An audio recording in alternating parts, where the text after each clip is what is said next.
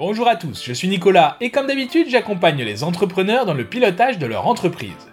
Aujourd'hui nous allons voir comment concilier avec succès votre vie professionnelle et votre vie familiale. Vous êtes bien placé pour le savoir, les chefs d'entreprise sont réputés pour travailler beaucoup. Si la base de travail d'un salarié moyen est de 35 heures, les entrepreneurs dépassent bien souvent largement les 50 heures. Et quand il ne s'agit pas de votre présence physique dans votre entreprise, il ne faut pas oublier de comptabiliser le temps de présence psychologique. Mais si, vous savez, quand vous pensez à votre travail alors que ce n'est en théorie ni le lieu ni le moment dans le fond de votre lit, en plein repas familial ou pendant une sortie entre amis. J'ai déjà évoqué ce phénomène dans l'article portant sur la déconnexion par rapport au travail justement. Tout ce temps consacré à votre travail peut avoir des effets secondaires néfastes, non seulement pour votre entreprise, mais aussi pour votre vie familiale et sociale. En effet, même si la forte durée de votre temps de travail n'est évidemment pas un mal en théorie, elle peut mettre les nerfs de votre entourage à rude épreuve. Même le plus patient des conjoints pourrait vous reprocher à force de rentrer après 20 heures, soit trop fatigué, soit l'esprit trop occupé pour être réellement disponible. Même le plus compréhensif des enfants a besoin de votre présence pleine et entière régulièrement. Impliquez autant que possible vos proches. Ne leur donnez pas l'impression que vous les excluez de votre vie professionnelle.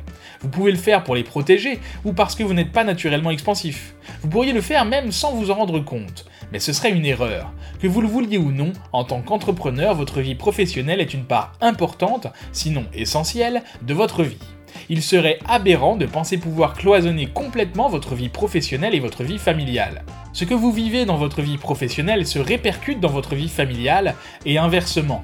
La règle principale est ici de communiquer. Même si l'idée n'est pas que vous partagiez chaque instant de vos journées, encore que, mais partagez vos expériences, votre vécu, les émotions que cela provoque chez vous. Si ce n'est pas forcément facile au début, cet exercice devient de plus en plus facile avec la pratique, et vous en retirerez de nombreux bénéfices. Vous partagez la pression, ce qui vous soulagera énormément. Rien de mieux pour lutter contre la solitude de l'entrepreneur. Vos proches étant ceux qui vous connaissent le mieux, ils seront peut-être à même de vous apporter des réponses ou des solutions à certains problèmes que vous pourriez avoir. Ils se sentiront impliqués et utiles pour vous. Ils comprendront mieux ce que vous faites et la raison de votre implication ou absence. C'est lors de ces moments d'échange que vous pourrez aussi les prévenir qu'une période plus dense se profile dans les prochaines semaines, ou au contraire, que vous serez plus disponible pendant quelques temps. S'ils peuvent anticiper, ils seront là encore plus compréhensifs. Vous pouvez également réfléchir ensemble à des règles que vous mettrez par écrit afin de les ancrer pour tout le monde. Je m'engage à ne pas travailler le dimanche. Je m'engage à rentrer au plus tard à 19h. Nous nous engageons à ne pas tenir rigueur d'horaires étendus quand on a été prévenu en avance. Et oui, les règles sont pour les deux parties. À vous bien sûr de vous organiser pour tenir parole. Et si c'est plus facile pour vous, n'hésitez pas non plus à bloquer des créneaux bien définis dans votre agenda, qui seront dédiés à vos proches. Ainsi, comme pour des rendez-vous avec des clients, vous serez totalement concentré si vous savez que c'est prévu dans votre planning. Il existe une autre façon d'impliquer vos proches qui est un cran au-dessus de ce que je viens d'énoncer. Il s'agirait d'intégrer votre conjoint à votre entreprise. Évidemment, cette décision se réfléchit longuement et ne peut pas se faire sans son consentement express.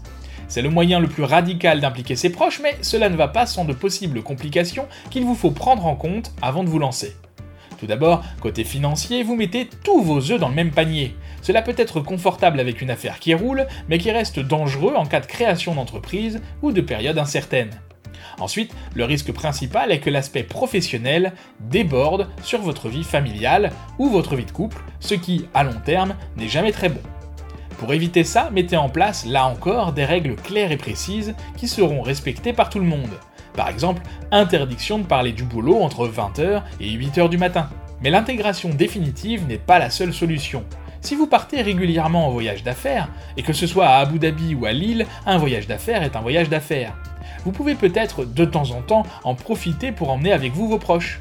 L'idée n'est pas qu'ils assistent aux réunions avec vous, mais qu'ils partagent votre quotidien pendant quelques jours.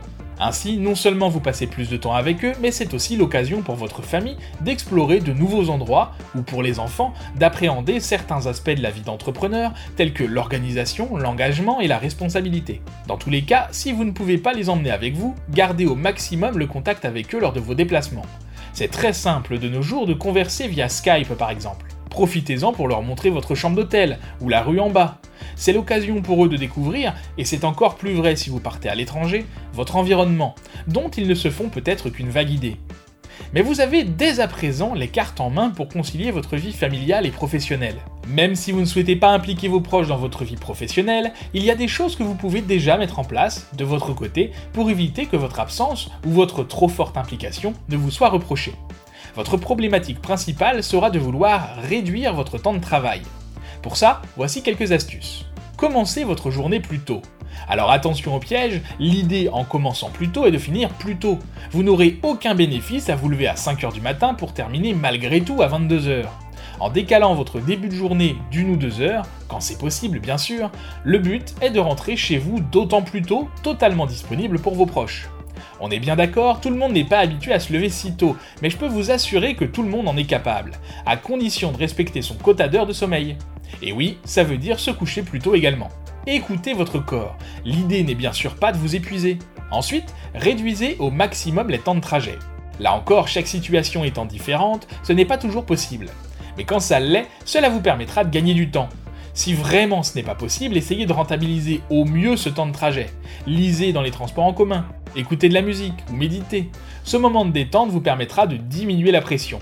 Si possible, allez au bureau en vélo. L'activité physique vous permettra également de décompresser et le temps que vous y allouez ne viendra pas empiéter sur votre temps de vie de famille. Vous pouvez également en faire un moment social si vous devenez un adepte du covoiturage par exemple. Enfin, déléguez et redéfinissez vos priorités. Vous ne pouvez pas tout faire vous-même dans votre entreprise. Il est parfois nécessaire de déléguer certaines tâches. Faites une liste des tâches pour lesquelles vous êtes le plus compétent et cherchez à qui vous pouvez confier les autres. C'est l'occasion d'externaliser certains services ou de créer des partenariats avec des fournisseurs. Et n'oubliez pas que chaque prise de décision prend du temps, que l'enjeu soit trivial ou vital. Mieux vaut donc réserver son temps pour les décisions importantes et économiser du temps pour sa famille. Je vous renvoie encore une fois à l'article sur la déconnexion par rapport au travail pour plus de détails. Et vous quelles sont les solutions que vous avez trouvées et que vous appliquez avec succès pour concilier votre vie professionnelle et votre vie familiale? N'hésitez pas à partager votre expérience personnelle dans les commentaires. Et abonnez-vous à la newsletter si ce n'est pas déjà fait, de cette manière vous recevrez chaque mardi une fiche entrepreneur qui vous permet en un seul coup d'œil d'améliorer votre pilotage d'entreprise. Je vous dis à très bientôt et bonne journée